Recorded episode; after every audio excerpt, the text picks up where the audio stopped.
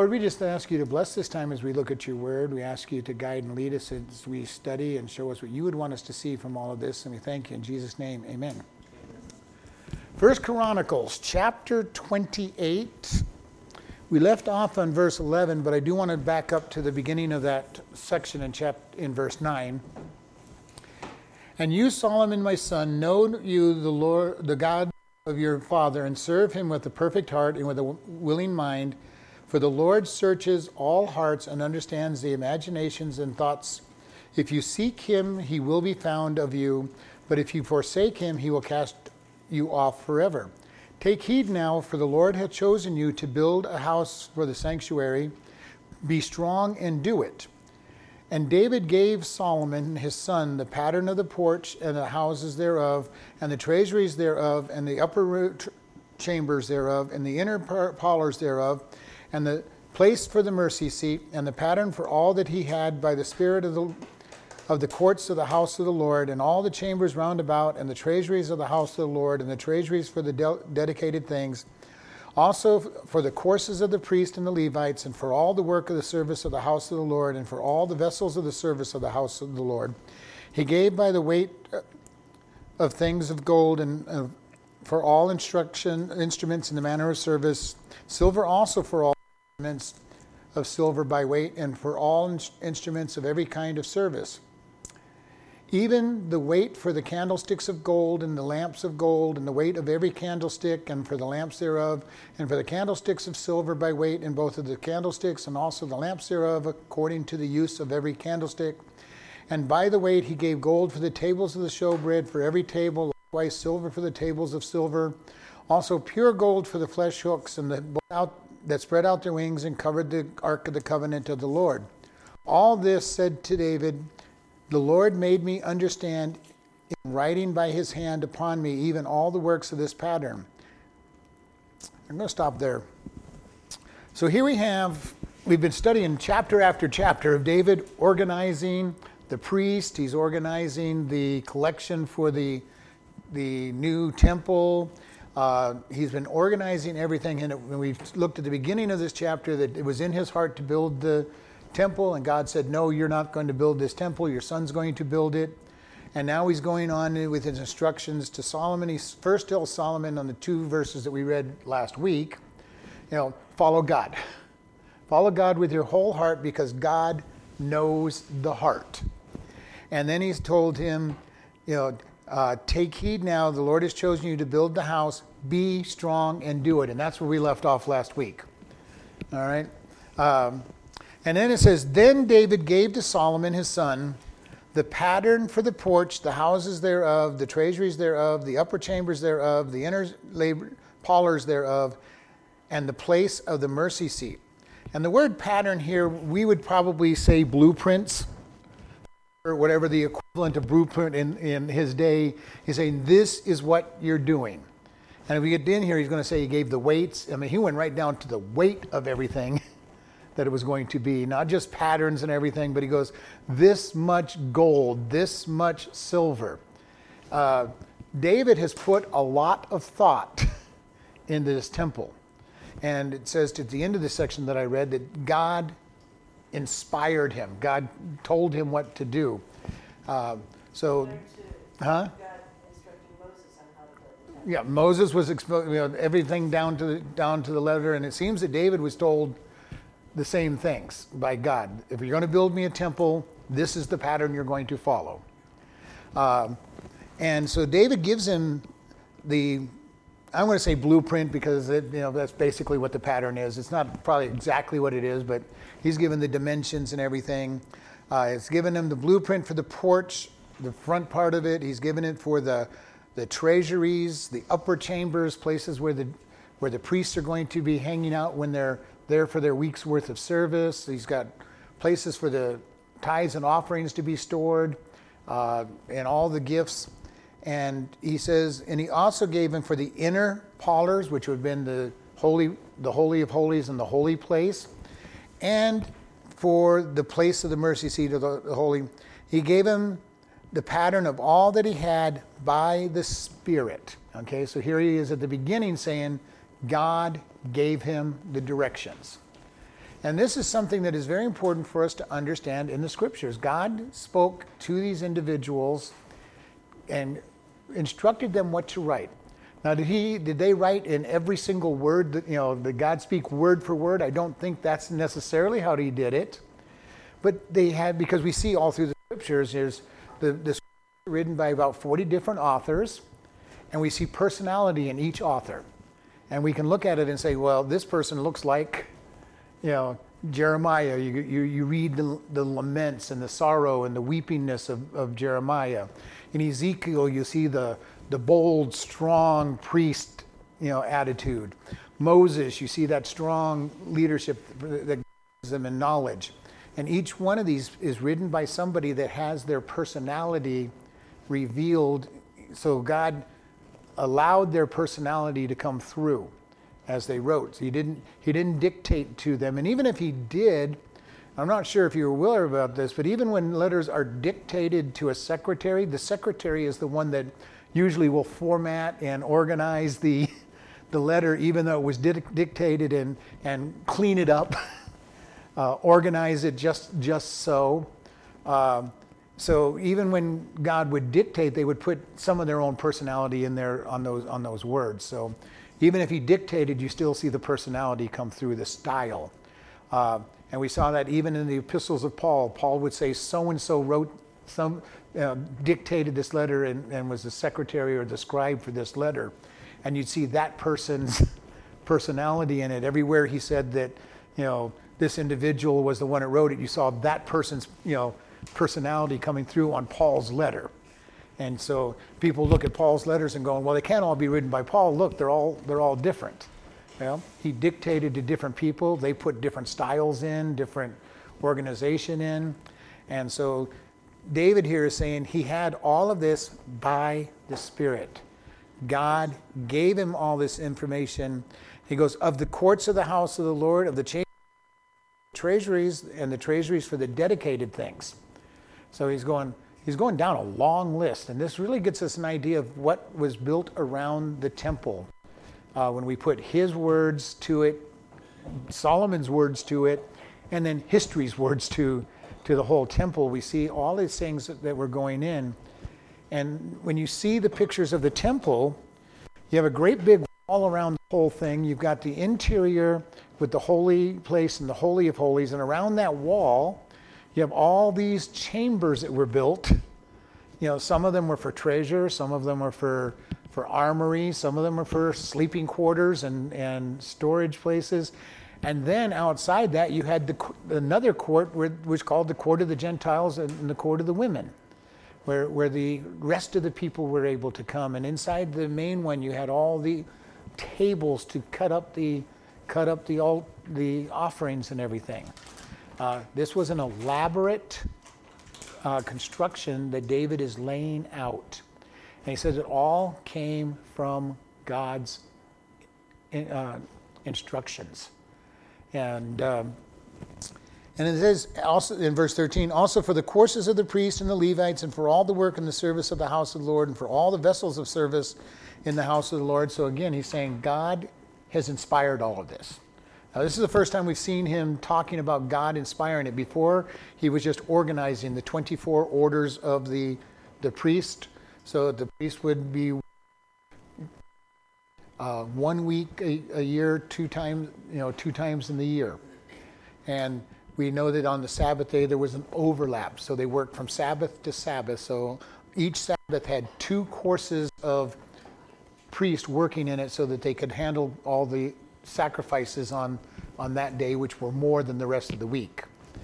And so he says all of this has been organized. The vessels of service for the house of the Lord. And then in verse 13, he gave of gold by weight for the things of gold, and for instruments of all manner of service, silver for all manner for silver by weight. What he's saying here by by weight, he's saying this is how much this is going to be.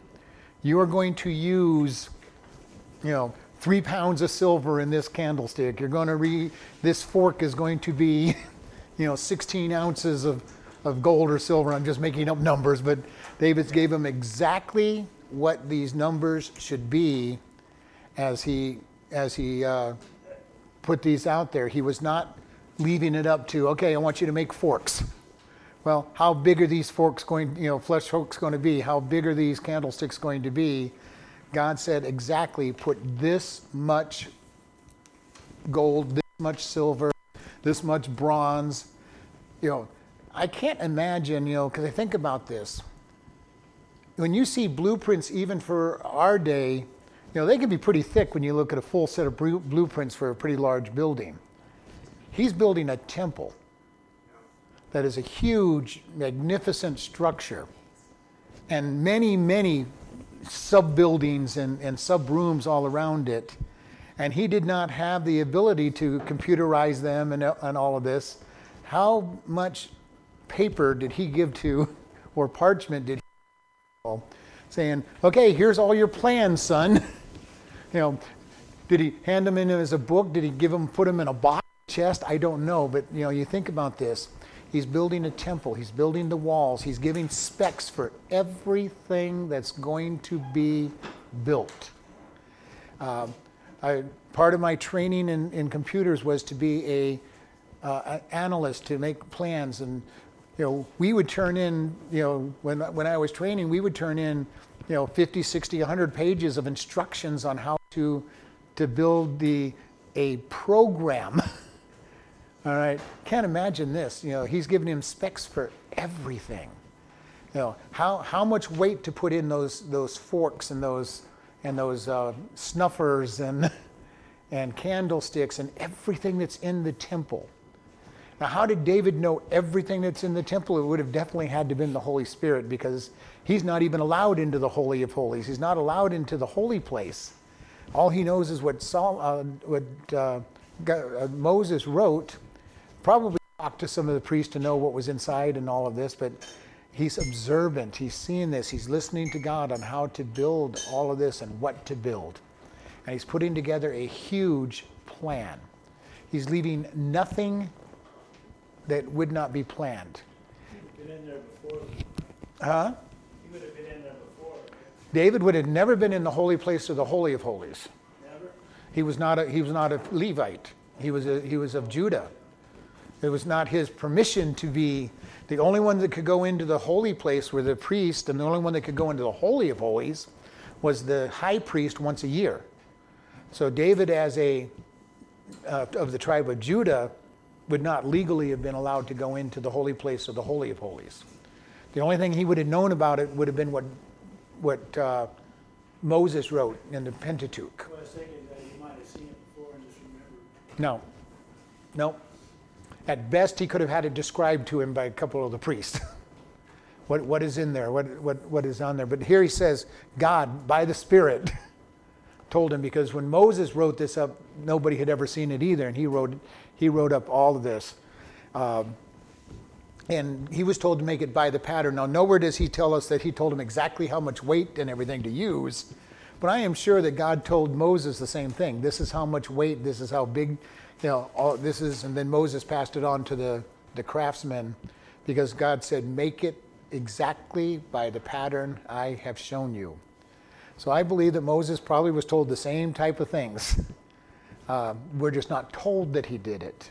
Well, he never would have that knowledge. That's why I like to say God was behind all of it. God was behind it on both on both sets. Um, and then it says in verse 15, even the weight for the candlesticks of gold and for the lamps of gold, the weight of every candlestick and for the lamps thereof, and for the candlesticks of silver and the weight, both the candlesticks and also for the lamps, and for according to the use of every candlestick. And by the way, he gave gold for the tables of showbread, and for the t- every table, and likewise silver for the tables of silver. So here he's going on, he's just listing here, and I'm not going to comment a whole lot because it's the same comment I would have just made. He's given all the weight uh, in verse 17, he goes, And also pure gold for the flesh hooks and the bowls and the cups and the golden basins. He gave gold by weight, and every basin, and likewise silver by weight for every basin of silver. The flesh hooks, if you don't know what those were, were they, these were used by the priest when they would be burning the, the sacrifices. They would reach in with the hook and just hook out, hook out their meat, and that was their share of it. Whatever the hook came out with was what they got to keep. Um, and if you remember the story of Eli and his sons, you know, before Solomon took over? They were trying to hook this meat before it was the altar. And they're basically saying, I want the burnt meat and the well done meat. I want this, you know, nice raw, tender meat. I don't want the stuff that's coming. I don't want it boiled in the pot. I don't want it boiled in oil. I don't want it cooked on the on the altar. But the idea was that they were supposed to take it after God had consumed what was the best parts, they got theirs. And so this is what the flesh hook was. It was a, usually a three pronged hook that reached in and pulled whatever they got.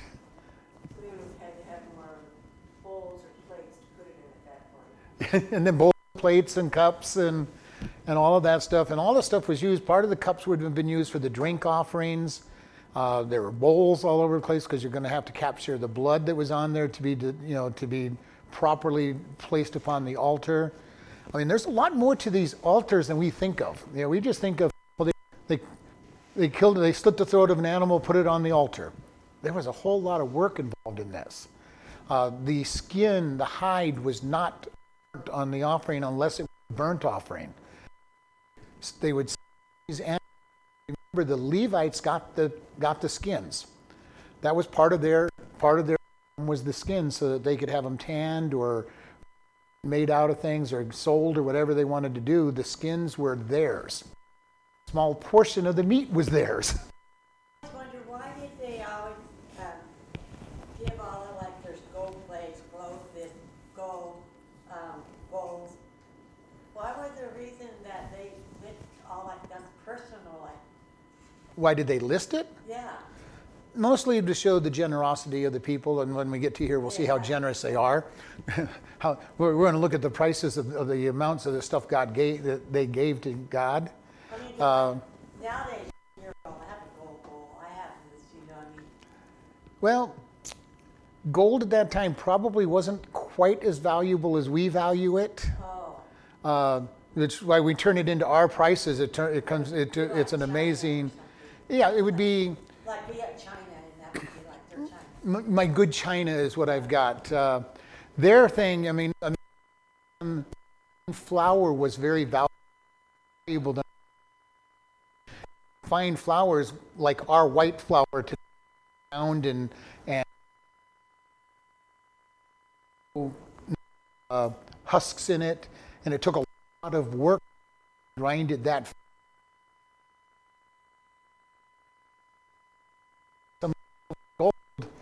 especially in David's and, and Solomon's day, because we're going to read in the next chap, the next book that Solomon made silver and gold of no value. He goes, was so much silver in Solomon's day that it was like dust.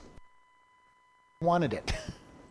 Gold wasn't, you know, when you're talking about tons of gold being around, What it takes to refine silver, you know. it was a lot of work, but they had lots of it and all that. So, I mean, it was, But I- to me, this kind of reminds me of like a diary. It is. Uh, this is what you know. It's Well. Chronicles is is basically the diary of the of the of King David, and Second Chronicles is a very quick story and diary of all the kings from David to to Jehoiachin. And I finally figured that out. It took me that long to figure. That sounds like more like a diary. They're putting everything down. That. But this is a big deal. I mean, no, that's neat. First Chronicles, the whole book of First Chronicles has been leading to the building of the temple. And so when we get to the temple, because that was the focal point of the whole book, they're giving us lots of details about the preparation and, uh, for the temple. have lots of detail. Yeah, lots of detail. And for us as Gentiles, doesn't mean quite as much as it did to the Jewish people reading through this. Um, let's see, I left off. Oh, verse 19. All this said David, the Lord made me understand in writing by his hand upon me even all the works of the pattern or the plans or the blueprints. God is the one. So he said it beginning. And here at the end, he said, God gave it to me. God gave me this plan. He helped this to be written down. So we're here looking at it and saying, how much does God care about what we do? More than we even know. He has a plan and he wants things to be done decently and in order. And he will organize this. And when we listen to his plan, life is better because we live by a plan. When we don't listen to his plan, how many stupid things do we do and then regret? Uh, and I would also say be careful when you say God told you something. know, uh, I have been in churches where the end of all arguments was God said. And I looked at some of them, I'm going, well, you know, what you just said doesn't match the Bible, so you did not hear from God. Point blank. Now, if it matched God's word, then I won't have a problem with it. But I also didn't let it in an argument a lot of times just because they said God said. Uh, those are supposed to be magic words. Don't argue with me anymore. This is what God said. Uh, and you know, if I trusted them, I would I'd believe it, but also wouldn't trust them. And if somebody has to tell you God said, or tell you about their position, or tell you about their authority, they really don't have that kind of authority. When I was training managers, I told all of them, if you ever have to say you have to listen to me because I'm the manager, you're in trouble. you know, uh, because someplace your authority is not recognized. And I've seen this over and over. It doesn't take me long to recognize that somebody is a teacher. Listen to what they say and how they say it. They don't have to go, uh, you know what, I've been a teacher all my life. Uh, you very quickly know whether somebody's a teacher or not. You very quickly know whether they're a pastor. Uh, you know, you don't have to have people going, you know what, I'm a pastor, you gotta, you've got to listen to me. And again, if, they're, if, they're, if that's their way of doing it, they're not really living out the life of the shepherd and the teacher that they need to be living out. And, and here we have this. David, in verse 26, David said to Solomon, his son, Be strong and of good courage, and do it. Fear not, nor be dismayed, for the Lord God, even my God, will be with you he will not fail you nor forsake you until you have finished all the work of the service of the house of the Lord. And behold, the courses of the priest and the Levites, even they shall be with you for all the service in the house of the Lord, and there shall be with you for all manner of workmanship, every willing, skillful man, for any manner of service. Also, princes and all the people will be holy at your command. I, have, I get this picture that David is worried about Solomon. All right? Because first, this is the second time now he's saying, be strong, you know, and now he adds courageous. And this term is used frequently in the scriptures be strong and courageous or of good courage. What does God know about us as human beings? He knows, first off, we have a tendency to uh, be afraid and to back off from things. And over and over again, he says, Be strong, be courageous, fear not. And this is the wonderful thing. If you do a study on the, on the word fear, one third of the words times that fear is used, it is fear not. One third of the time. And there's, if I recall correctly, there were 2,300 times that the word fear was used.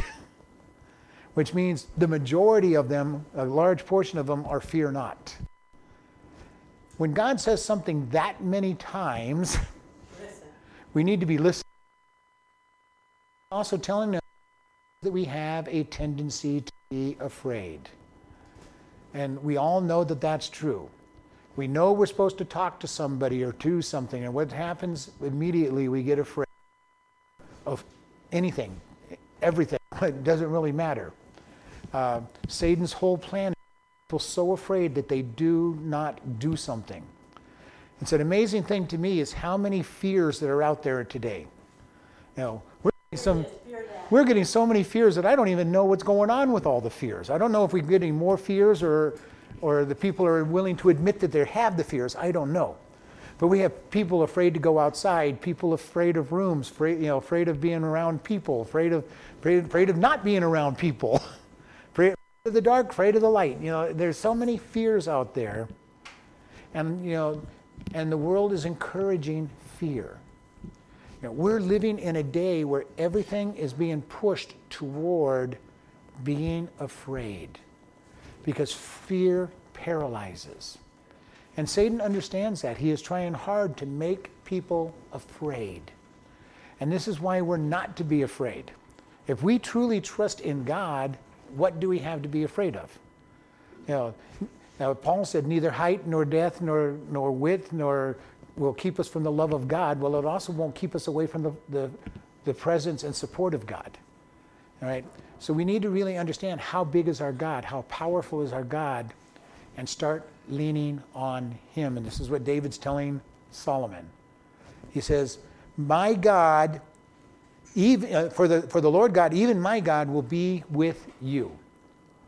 All right? So he's saying, God is going to be with you. That should be enough in and of itself to tell us. It's just coming back the same thing from from Joshua taking over for Moses. Mm-hmm. You know, that's, that's where we think of be strong, be courageous.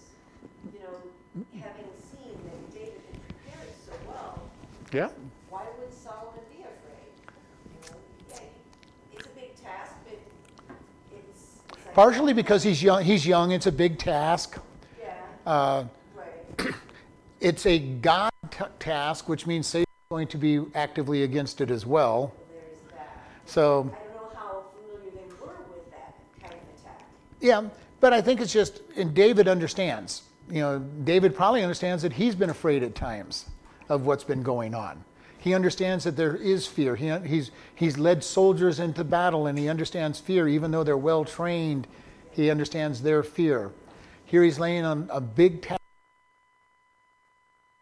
Figure, we're going to look later on, but he's, Solomon is probably somewhere between 12 to 24 years old when he takes the throne. We don't know exactly because it's never told to us. I don't think he was 12. I think he was closer to around 18, 19, 20 by the things that happened. And most of the commentators think that somewhere around 20 ish. This is a big responsibility to put on somebody who's 20 years old who's never built anything, as far as we know. All right. Uh, you know, oh, by the way, this is your first job, and we're going to put you in charge of building the temple for God. Uh, no pressure at all. no pressure at all involved in this. He already has respect for God. God did. Yeah. And what God does. But you get to build a temple, because there's not one already here, and you're the first to it. you're- you're the first to build a temple. It's never been done before. Here you go. Uh, build this temple. And it's got to be magnificent because it's for God. You know, there's no pressure on him at all for this.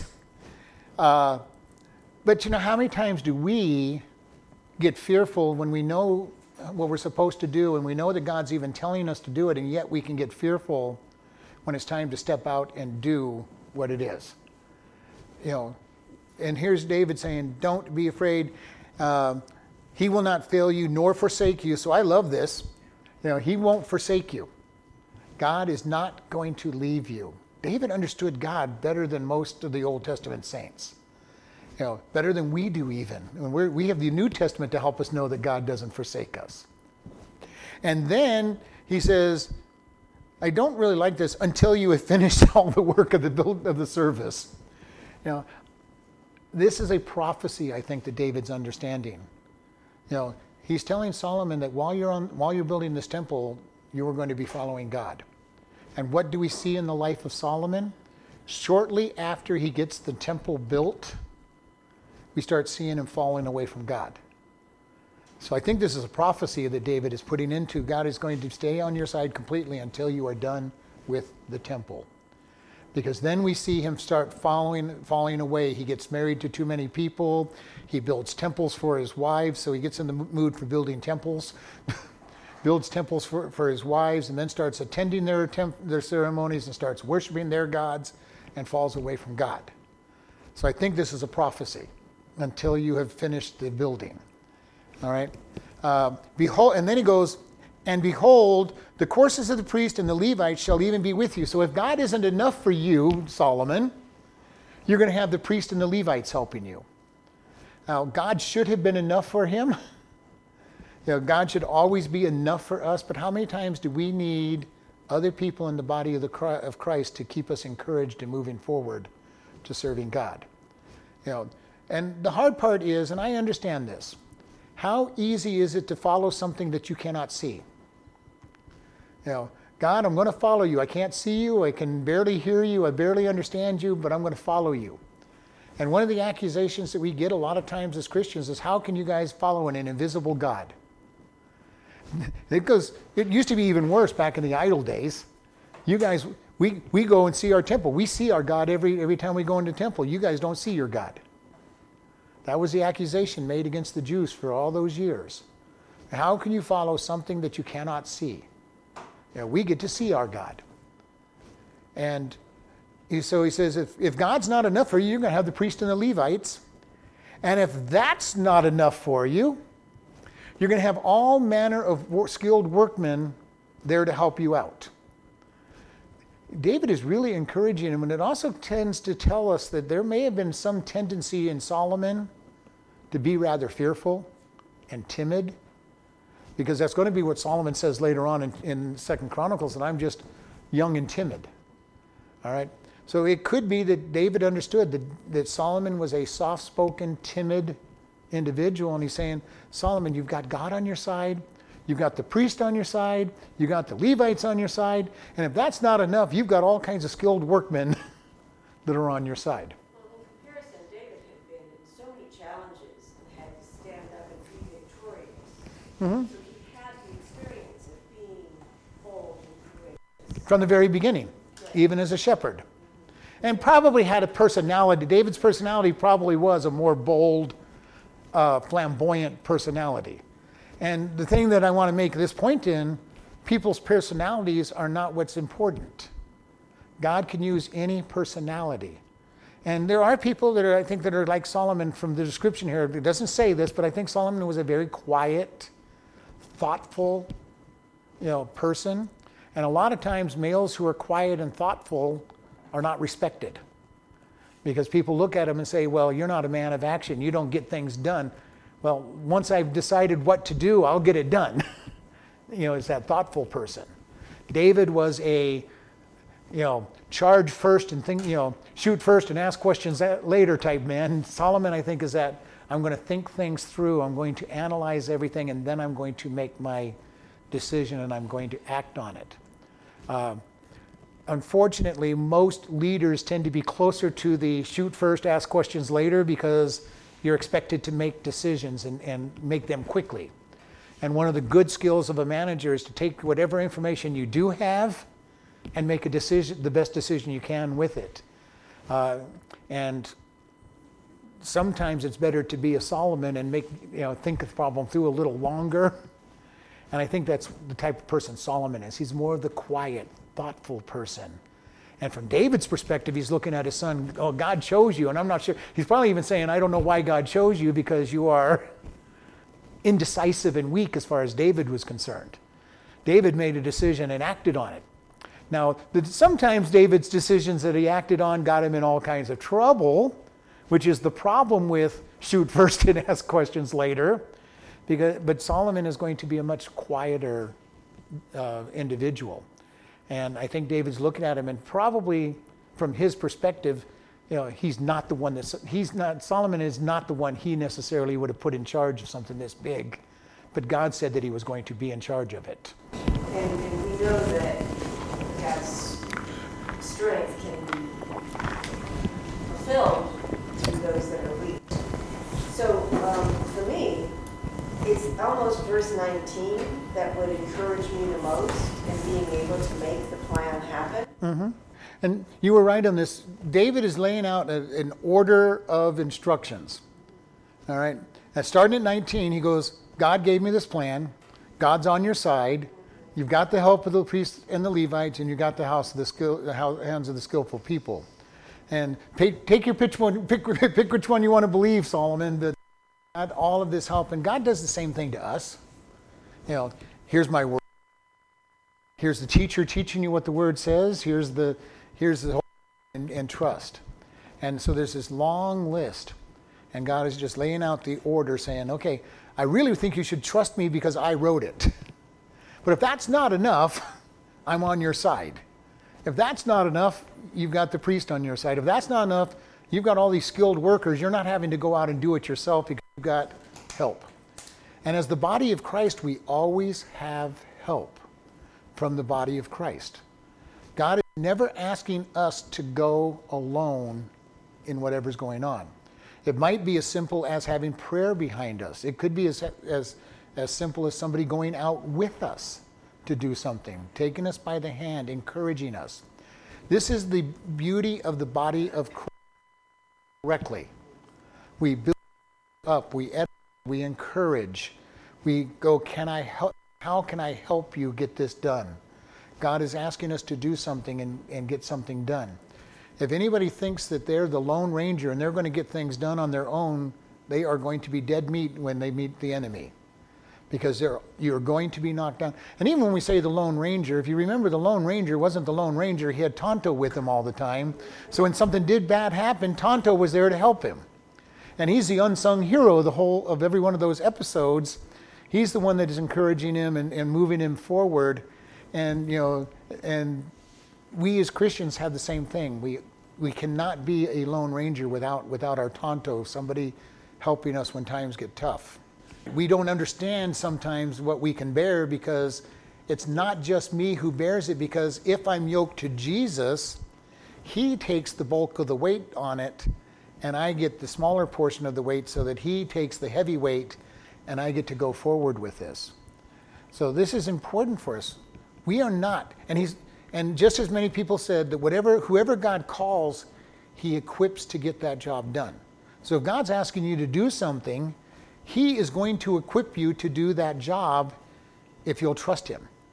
Now, again, here we've got Solomon going, okay, I've got my plans. I've got lots and lots of stuff to build this thing with. And he's still David's still afraid that he's going to be a little fearful. He's been, David right here is being a picture of God to us. Here's your plans, here's your skills, here's your people. Just go out and work. Just go out and do it. And it's so easy for us sometimes to say, God, I'm afraid. I'm not, I'm not going to step out. I am not going to do it. And I think David's recognizing, he's saying, Solomon, I don't want you to be that. Here, here David is being very encouraging to him. Solomon, you've got all the help you need, you've got all the stuff you need, you've got all the plans you need. Just go out and do it. Uh, and I'm probably David's basing this. He, he's, a, he's a general, he's a commander. How many times has he given somebody a job to do that didn't get it done correct, you know, get it done? Know, because if you've ever been in charge, there's times when you give somebody a job, you know that they're, they're able to do it and they don't get it done and you're very disappointed with it. Uh, you, especially if you've trained them, you've given them all the skills, you've given them all the skill set, and then they don't get the job done. I was a manager trainer. I went through this so often. You know, okay, I need the schedule, and you're, you're, this is going to be your time to make the schedule. We've shown you how to do it. I need this schedule. It has to be posted by such and such time, and they missed the deadline. And it's like, what happened? These people need to know when to be at work. Luckily, I had always made a schedule up just in case. this order has to be in. I want to see it before you order it, but I need, you need to have this ready by this time. You know, I think David had probably experienced that. He's been a king, he's been a, he's been a general, he's probably had times when people didn't do the job right. And he's encouraging Solomon. Solomon, this is your job. And remember, this is a, we I don't want to belittle this. This is a huge job.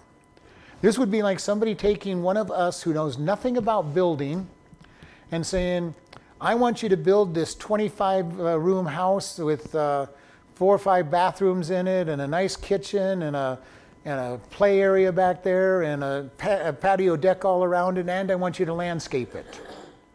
Here's all your plans. Here's your money to do it. And we're going to go, What? You want me to be the general contractor, basically saying you're going to be the general contractor of this job, and I've never built a building.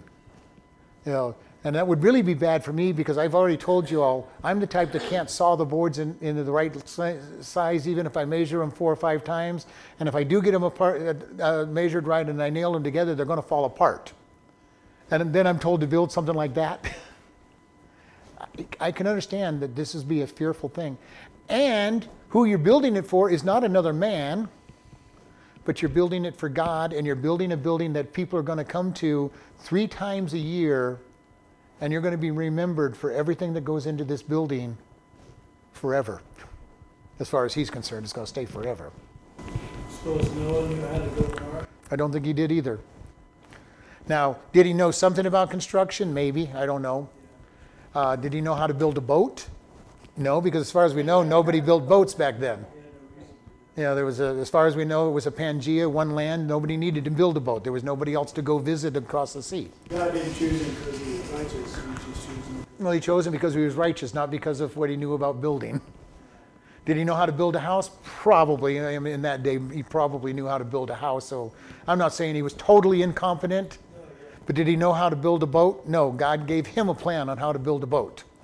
And this is what God will do. He'll ask us to do things that we're going to think we're inable, incapable, unable to do, and in ourselves, we won't be able to do it. Over the years, I have loved watching God pick the most unlikely candidate and give them a job to do in the church and, and run a ministry. They're going, this person, this person is going to run the food bank. They, you know, they, they can't even they can't even you know, order food from their own house, and they're going to be the one running the food bank for the church. This person is going to be in charge of the Sunday school. You know, it has been amazing over the years to watch who God chooses. God usually chooses the weakest people so that He is glorified in their success. Because if He picks the strong people, people look at Him going, well, of course they could do it you know, they, they've had all the skill, they had all the skills already. You know, they, you know, that person knows how to do that job. Of course, they could do it. God will most often take somebody who is little to no skill in something so that he is exalted. You know, there's no way that that person can say, look what I did. Uh, now, unfortunately, sometimes they still get that way when they get overconfident and stuff, if they start losing the, the focus on God. And we need to be careful to always put the focus on God. You know, Paul said, "I'm the we, uh, I'm the least of the least of the apostles." You know, and yet he wrote the mo- the majority of the New Testament. He was great. He was a theologian, and yet he said, "I'm the least." He, I did not walk with God. I did not walk with Jesus in the flesh. You know, I was born out of season. You know, I'm not one that was had straight training with him. The Spirit taught him in the in the backside of the wilderness for three years. You know, he had a different way of being trained. You know, we need to make sure that we're always focused on God and keep the focus on Him. Now that doesn't mean that we go, oh, just it's all God, it's all God. One of the things I hate is when people go, it's all God, it's all God. Of course it's God. You know, we know that it's God. if it wasn't, it wouldn't be a blessing. All right? But we do need to have this humility in saying, I know that it's God. Be willing to say thank you. When somebody says you did a good job, just say thank you. You know, you don't have to get a big head about it. you know, uh, everybody has gifts that God gives them, and He expects them to be used. And when people can sing, let them use that gift for singing for God. If you're a teacher, use that gift for teaching. If you're handyman, use that gift of handyman for the, for the, for the kingdom. You know, every gift is so important to the church, and without some of the simplest stuff being done, we would be surprised at what, what gets done. One of the ones I love to talk to people about is, you know, how many people really know who cleans the church? Now, if they don't clean the church, we know very quickly that somebody's not doing it. But unless you're really active in the church and around when they're cleaning, you usually don't know who's cleaning a church and who's doing the who's doing all that cleanup cleanup that goes gets done. But if they're not doing it, you know it really quick. Yeah. And most of the people who clean the church aren't saying, "Well, look at me, I'm, I'm the one that cleaned the church." And if they are, they've got a problem. uh, you know, so what is it that God is calling and gifted you to do? Step forward and do it. And here, David is calling out his son. He says, God has said, You're going to build this temple. I've given you all the plans. The previous chapters, I've given you all the materials. and he's going to talk more about the materials given in the next chapter when he starts talking about all the material that has been provided for the temple.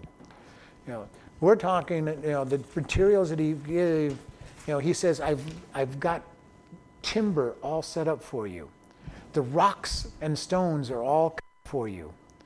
When David handed him the plans, he had a prefab building basically. It was all the work was done. He says, All you got to do is get these skilled workmen to put it together, and then they get to make it pretty.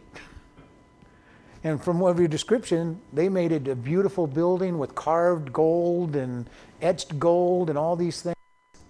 Uh, you read the description of the temple, and it's like, I can't even imagine the beauty of it. The blinding beauty of it seems how everything's covered in gold. Uh, and then the gold is etched. So if you're not blinded by the sun shining off the gold, you get to see the etchings in the gold. Uh, and so remember, the tabernacle had bronze and gold and silver and all these things in it, and all those things had meaning to them. Silver is redemption, gold is, is, is, the, the, for royalty. And then you had all the colors that go get involved with it. And bronze was the, it was the material for judgment. And you know, we see the order, and we're not going to go into all of that because when we talked about the tabernacle, we spent lots of time talking about how they were all pictured and the, the bronze stands that the, the wall stood on judgment but tapped with redemption of God. You know, all the stuff that goes on in this. And David is saying, we're going to build this temple and it's going to be covered with gold. This is a king building a, a building for a greater king. And he says, I like to show gold. Gold is the color of king. We're going to put gold here. We're building it for the king of kings. We're going to put so much gold in here that everybody's going to know that this is a, a God is king of this world. So that when they see it, they're going to think the king. Uh, and all of this went down, and David is giving this instruction, and he says, You've got all manner. And then the last part I haven't even brought out, he says, Also the princes and all the people will be wholly commit, committed. So he's going to say, You know, you've got the plan that God gave you, you've got God on your side, you've got the priests and the Levites on your side, you've got the skilled workmen on your side, and all the leaders of the, of the, of the nation and the people are on your side. What is he trying to do? He's trying to build courage into Solomon. Now, any one of these should have been enough, especially the first one. This is God's plan, and God's going to be on your side. But he's going down the list and saying, okay, you know, you got plenty of workmen to do this. The princes are on your side. The people are all on your side. Who are you, who are you going to be afraid of? There's nobody left to be afraid of in the nation. He's going, there's everybody there who's on your side, fully devoted to this building. I don't know. I don't know what he knew about Solomon, that he's being this thorough in his directions. And I was, as your notes brought out, he's also bringing out the fact that this is also a picture to us. You know, we should be taking God's word. Then that God is on our side, that we have pastor teachers on our side, that we have the body on our side, uh, you know, and down the, down the work. So we do see this whole process of the redemption and the building up of our, of our temple as well. And so we could change these to today's, today's things. You know, God, I word. I know what you want me to do. I've got a pastor teacher. They're teaching me what to do. God, I've got other people in the body keeping me going. I've got skilled, skilled teachers on my side. And then the rest of everybody else is on my side. You know, we have a few more enemies than Solomon did because we don't have the entire nation on our side. But we do have, and the tendency of people is to be fearful. Adam and Eve, when they fell, the first thing they had was fear they were naked and were ashamed. And what did they do when God showed up, who they'd always been walking with in the, in the garden? They hid in fear. Fear is our greatest enemy that we have outside of Satan himself. But from the internal side, fear is our problem. We tend to be afraid. And usually we're afraid of things we're not supposed to be afraid of. God tells us in the scriptures, again, one third of the times, that the only thing we're supposed to fear is Him. He tells us, Fear not, and if we're going to be afraid, it's fear God. And if you want to know what the other third of the time the fear is used, it's just a description that they were afraid. Neither good nor bad, it was just they were afraid. Uh, so if we're going to fear, we're to fear God, and then we're to fear not anything else, because God is in charge. The more we believe that God is in charge, the less fear we will have in our life. Because if God's in charge, and He is, and He is, if He's sovereign and has a plan, and He does, then what do we have to be afraid of? What is the worst thing that can happen to us? We can almost die. All right? That's the worst thing that can happen to us. We can be stoned like Saul was and have to be resurrected as, as it was believed in there, which is probably worse to die and have to come back. Would probably be even worse than almost dying. But he was beat several times. All the apostles were beat several times in their lifetime. And when you're beat, when it says that we're beat 39 times with the cat of nine tails or the Roman flagellum, that's a severe beating. Most people died.